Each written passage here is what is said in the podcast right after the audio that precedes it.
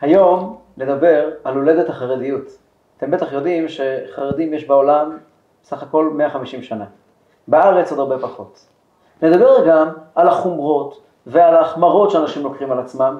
נסביר קצת למה הפריחה הגדולה של המשנה והתלמוד קרו דווקא בזמן שאחרי חורבן הבית. ואולי נבין קצת למה אנחנו כל כך טכניים.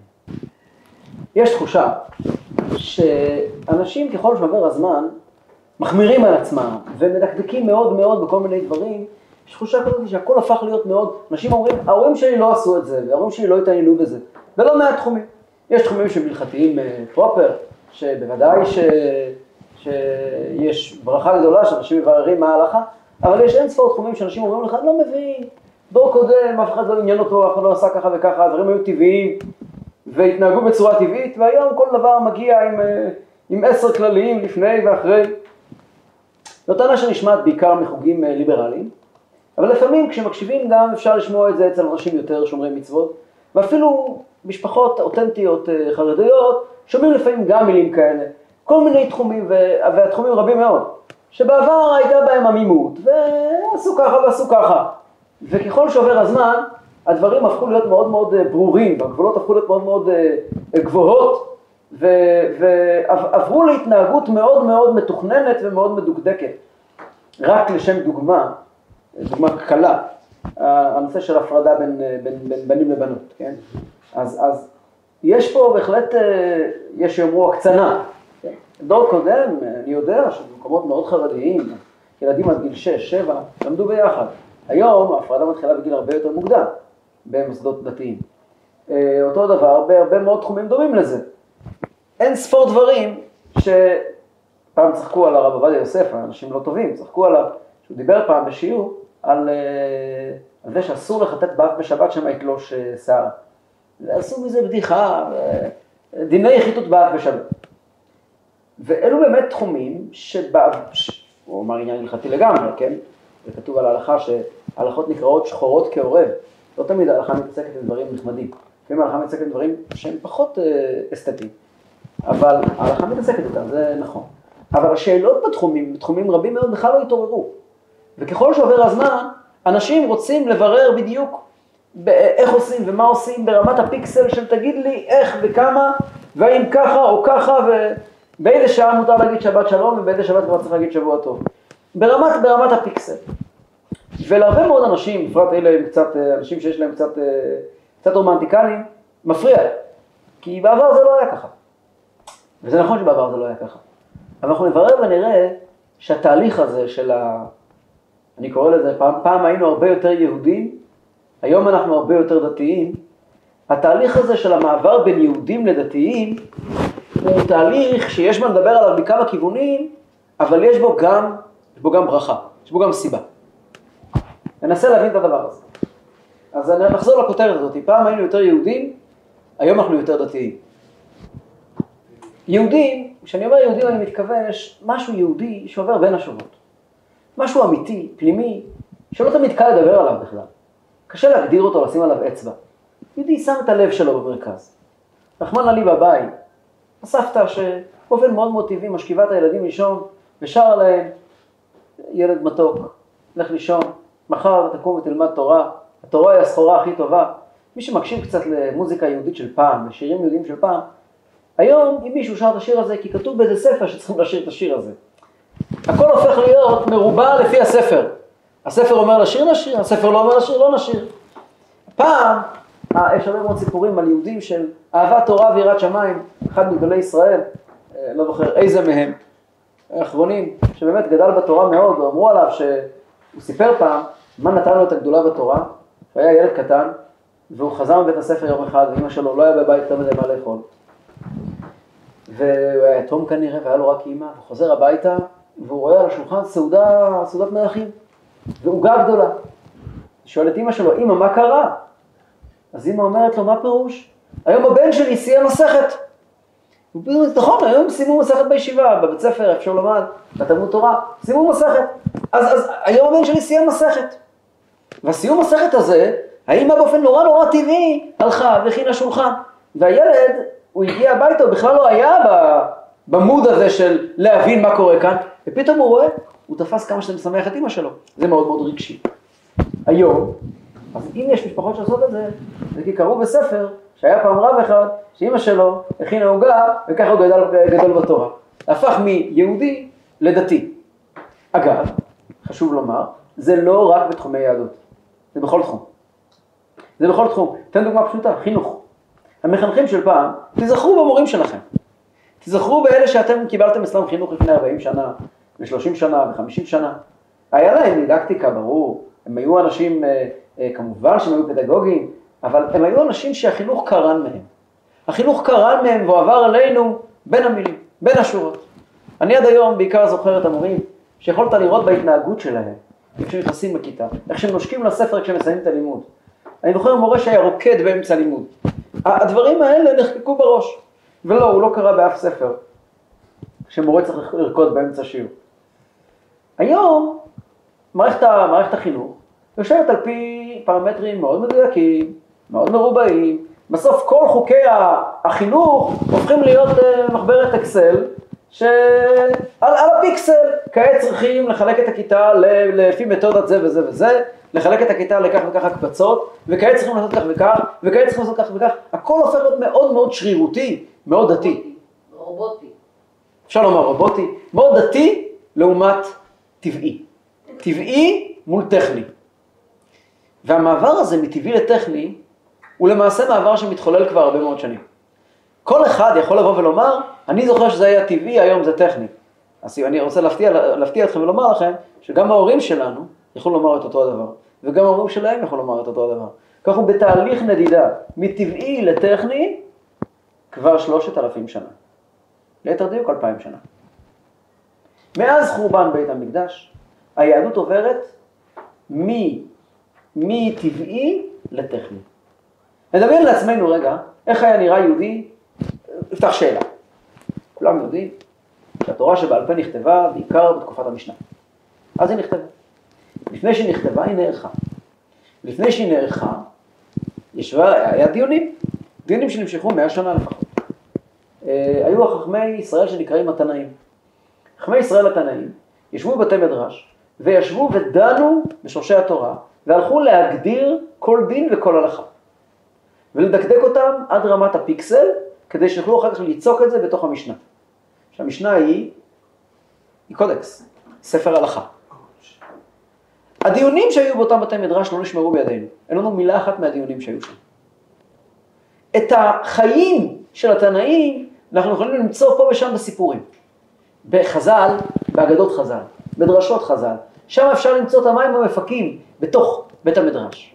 אבל בספר, בספר ההלכות, אתה קורא דינים של, כמו שהיו המשכילים צוחקים, על ביצה שנולדה ושלא נולדה. עכשיו, הדיונים האלה על הביצה שלא נולדה, הם דיונים שהתחילו בעיקר אחרי חורבן בית המקדש.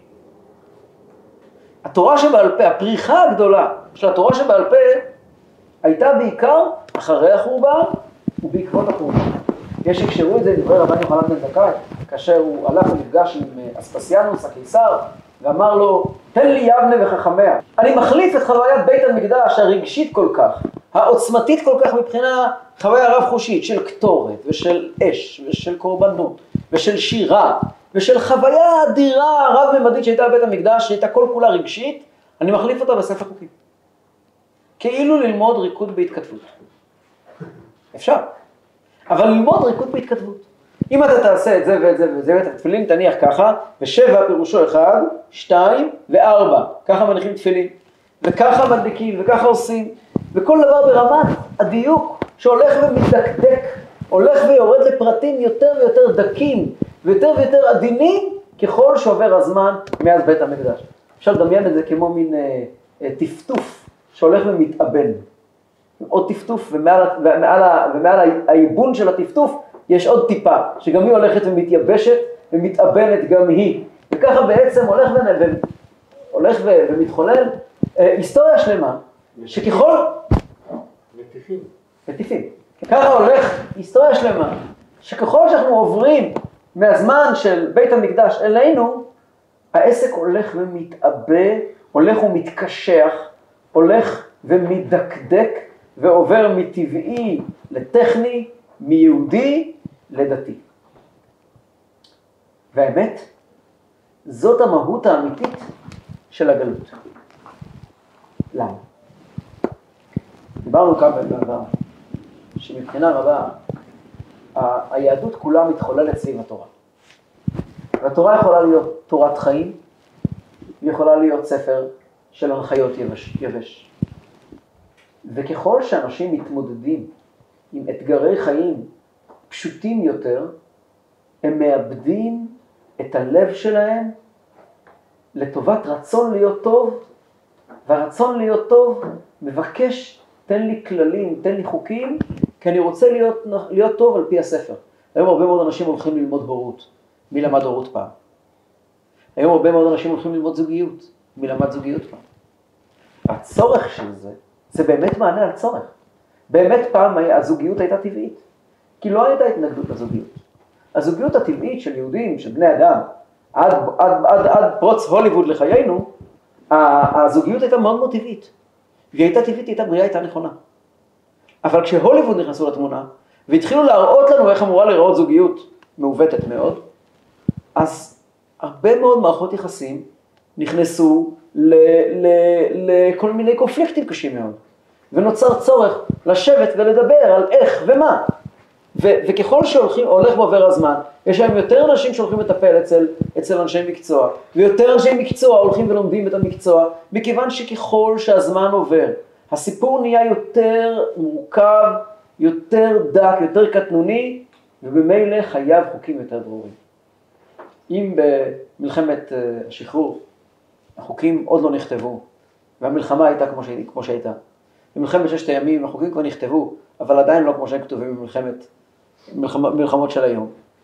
אז, אז גם בכל מקום רואים את זה. יש דברים שלא היו כתובים, וככה עושים. וככל שעובר הזמן, יש צורך לבוא ולמסד, והמיסוד הולך ומתקדם, הולך ואוכל את ה... יש מלחמה, מה שמשחק סכום אפס, בין המיסוד לבין החיים. וככל שהמיסוד הולך וטורף חלקים מהחיים וממסד גם אותם. יש בזה צורך פשוט. ואלו, זאת המציאות. כתוב בשאלה הקדוש, שהפרשות שקוראים בימי בין המצרים רומזות על המשמעות שלהם, של ימי בין המצרים. יש אה, ארבע פרשות שקוראים בימי בין, בימי בין המצרים, שהם פנחס לפעמים, אבל בעיקר מטות, מסעי ודברים. בפרשת מטות מדברת על בני ישראל כעל מטות. משה רבנו קורא לראשי המטות. מה זה מטה? מטה זה מקל. למה, למה, למה השבטים נקראים מטות? אנחנו רגילים שהם קוראים להם שבטים. מה זה שבט? שבט זה ענף רך. מטה זה ענף קשה. ענף יבש וקשה. כתוב שהגלות, על הגלות נאמר, ונהר יחרב ויבש. המטה, השבט מתייבש, הוא הופך למטה. מה מדבר משה רבינו עם ראשי המטות? משה רבינו מדבר עם ראשי המטות על הסוגיה של נדרים. מה זה נדרים? נדרים זה לא מצב טבעי. אדם באופן טבעי לא אמור לדור נדרים. איך חז"ל אמרו לנו? דייך מה שאסרה עליך תורה. כשאתה הולך, כשאתה הולך ומוסיף עליך עוד איסורים, התורה אסרה עליך, למה אתה אוסר על עצמך? אבל נכון, התורה לא אסרה עליי, אבל אני זקוק להגנה. יש פסוק בתורה, איזושהי הלכה בשולחן ערוך, שטלפון חייב להיות עם הגנה? יש כזו הלכה? אבל ברור לכל בר דעת שטלפון בלי הגנה זה דבר מאוד מסוכן לאדם בדורים. יבוא אדם ויאמר לך, תשמע, אם היית נותן את הטלפון הזה לפני אה, מאה שנה לבן אדם אחר, הכל היה... נכון. האדם ההוא היו חיים אחרים, הוא היה אדם אחר, היה הרבה יותר יהודי בסיפור. אני הרבה פחות יהודי, אני הרבה יותר דתי, כי אני הרבה פחות. אני הרבה פחות באופן אמיתי, אני הרבה פחות. ולכן אני זקוק לנדרים, להגבלות, לחסימות, אני, אני זקוק להם, אני חייב אותם כדי להישען עליהם.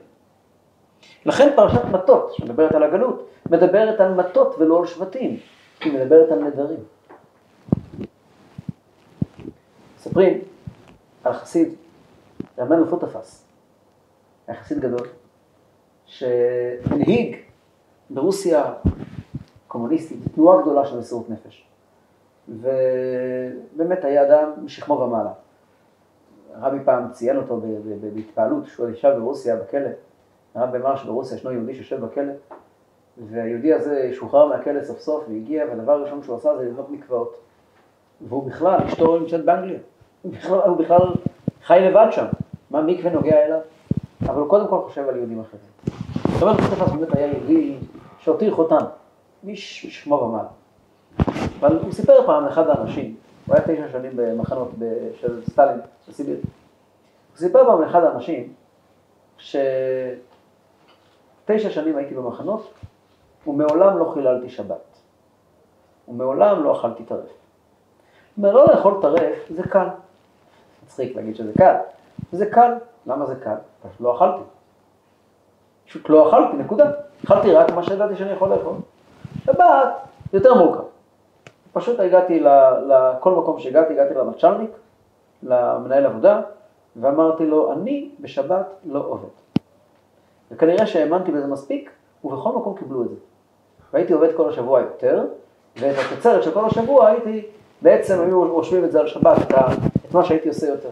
היו עוד שלא עבדו בשבת, כן? אה, מנדלביץ' גם לא עבד בשבת. כותב בספרו, ועוד לא עבדו בשבת. זה לא היה דבר פשוט בכלל בכלל, אבל הוא מספר, כדרך אגב, לא עבדתי בשבת. טוב, הגע לאכול כשר, זה ממש לא פשוט. ממש לא פשוט, ההלכה מרשה, במקרים מסוימים, לאכול אה, לא כשר. אבל אה, רבי נפות תפס, החליט שהוא לא אוכל לא כשר. אז הוא אכל לחם, אז הוא אכל אה, ירקות. יום אחד הביאו למחנה, הביאו למחנה חבית של דגים, דגים מלוכים.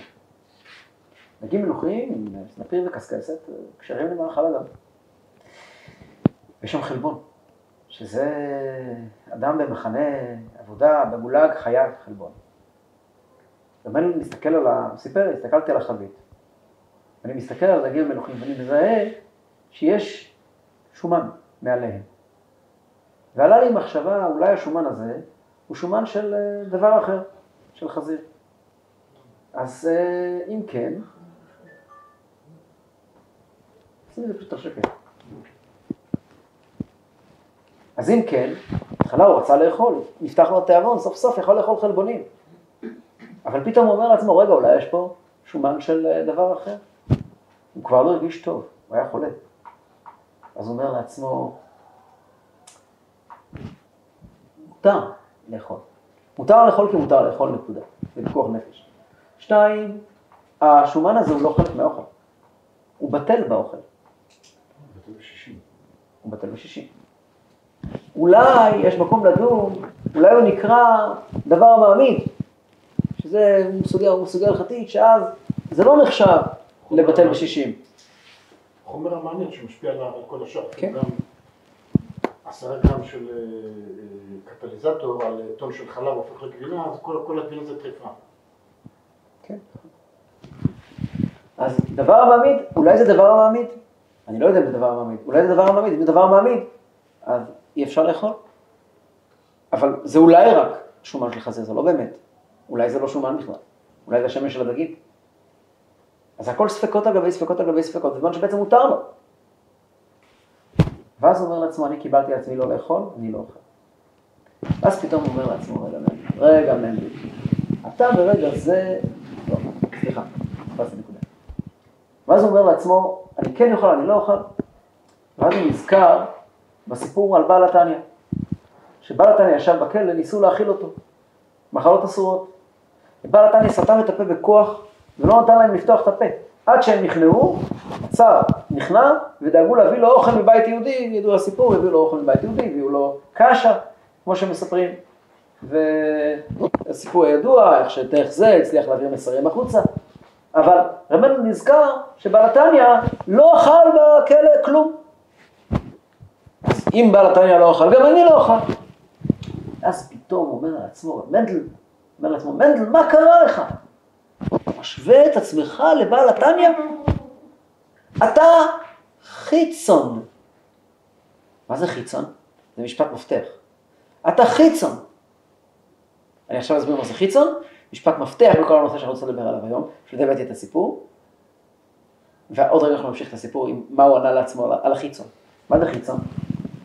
אצל חסידים היה מושג שנקרא, הקללה הכי גדולה שאפשר לקלל מישהו זה לומר לו, אתה חיצון. הפוך מחיצון זה פנימי. להגיד למישהו שהוא פנימי זה להביך אותו.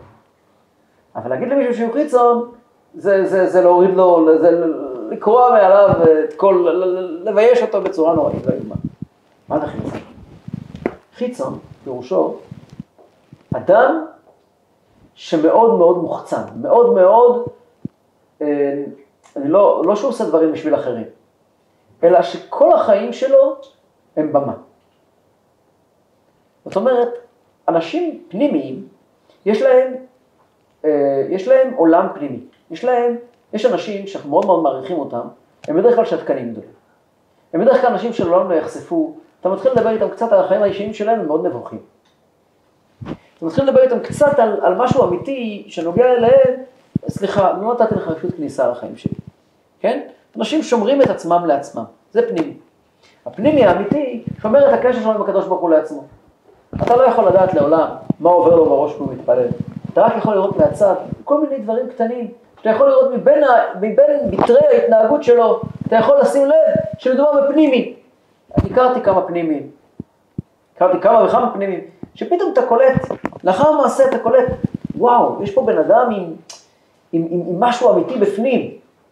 יצא, הכרתי יהודי בכפר חב"ד, דוגמה, יהודי בכפר חב"ד, יהודי פשוט, פשוט על פניו, יהודי בשם ולה זלמנוב קראו לו.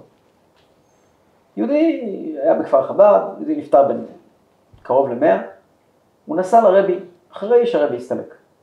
נסע לניו יורק, יש לו בן בניו יורק. הוא נסע לניו יורק, לקח כרטיס, שהוא נסע הלוך ושוב באותו יום. מכפר חב"ד, יהודי בן קרוב לתשעים. הוא נסע לניו יורק, נסע לאוהל, יצא, פגש את הבן שלו, שלום, שלום, שלום, חזר. טוב, מה זה? לא יודע, מה, אני נסעתי לרבה, הלוך ושוב. לא מעניין אותו. עכשיו, הוא לא דיבר על זה לפני כן, הוא לא דיבר על זה אחרי כן. טבעי, טבעי, טבעי, הכי טבעי שיש, זה פנימי.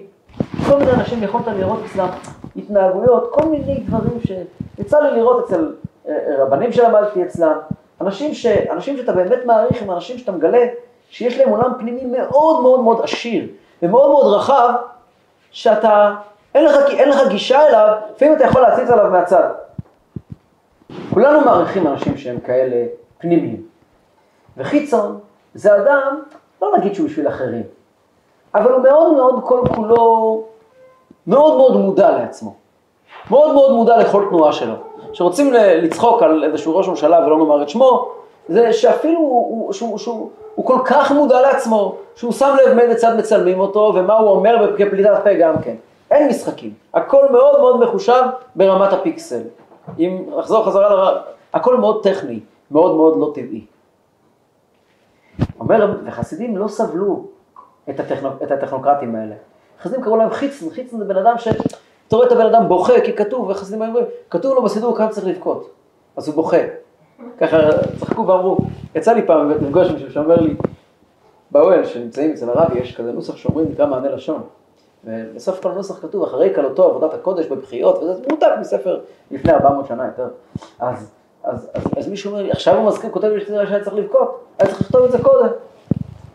אז אה, כן, כאן צריך לבכות, ככה צוחקים על כל מיני אנשים, כאן צריך לבכות, כאן צריך להצטער, הכל מאוד מאוד מאוד טכני. מנדל אומר לעצמו, מה אתה עכשיו נהיית הדמור הזה, כן?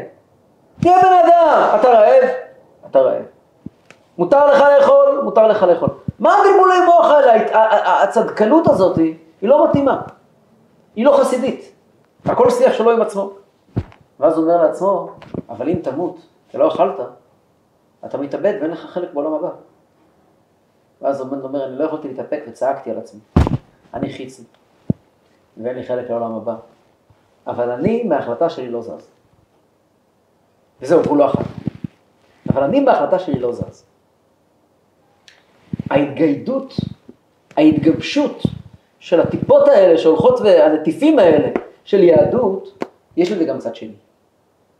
והצד השני הוא שאני מזה לא זז. יש חז"ל שאומרים, כתוב בחז"ל, זה פסוק, יאר השם פניו אליך. מה זה יאר השם פניו אליך? יישא השם פניו אליך.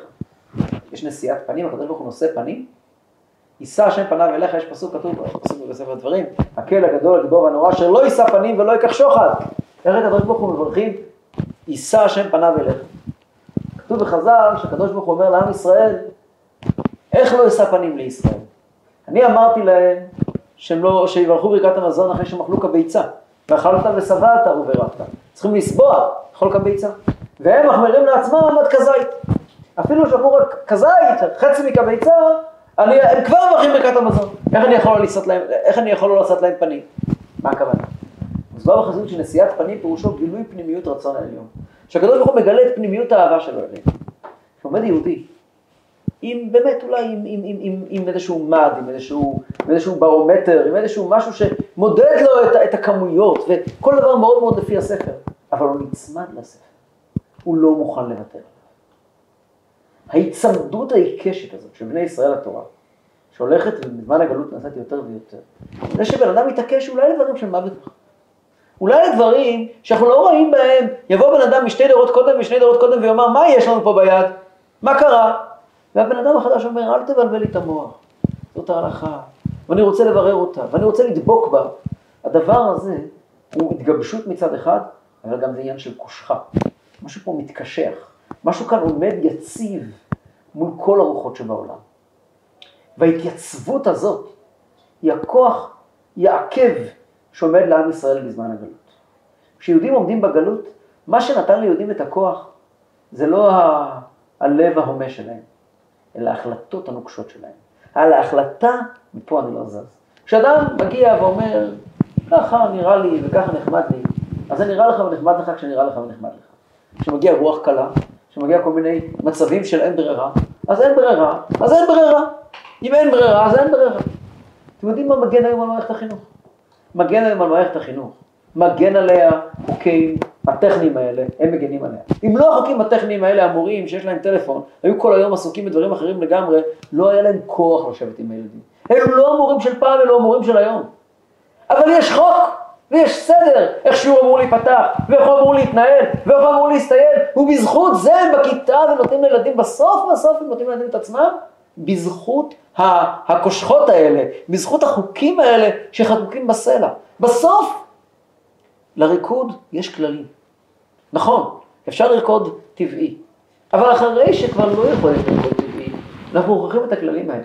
המטות, המקל הזה, מקל שקד אנוכי רואה, רואה אה, אה, ירמיהו הנביא את המקל שקד, המקל הזה, הקושחה הזאת, הנדר הזה, ההחלטות האלה, הם שנותנים לבני ישראל בזמן הגלות את התוקף, את העם קשה עורף הוא, את ההחלטה, אני לא זז ממנהג ישראל, כי ככה, כי ככה. המטרה של הנדרים בסוף זה, כתוב שהנדרים הם איש כי תדור ביתו, נדר לשם, כן? אם מי שיש בת, זה הולך על עם ישראל בזמן הגלות. בהמשך יש שהיא נישאת, ואז בעלה מפר את נדריה. משיח יבוא, באמת יוזרמו חיים, בתחיינה העצמות היבשות האלה, יוזרמו חיים בתוך המציאות הקשוחה הזאת, והמטות יתחילו ללבלב ולפרוח בביאת משיח תתקן.